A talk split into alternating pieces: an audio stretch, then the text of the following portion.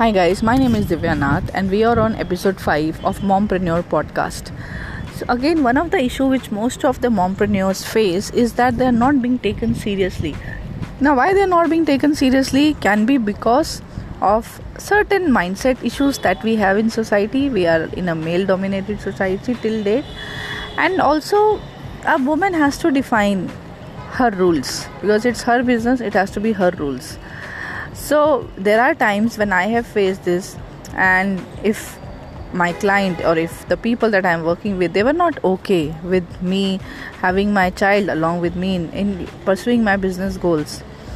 I have turned them down because at the end of the day both are important to me. And if i am ready to manage both and give my best then they should also be ready to take me like that. So keep up your business game. Make your own rules. Give your best. Do not worry about what people will say or what people will think. Because no matter what you do, people will still do talk about you.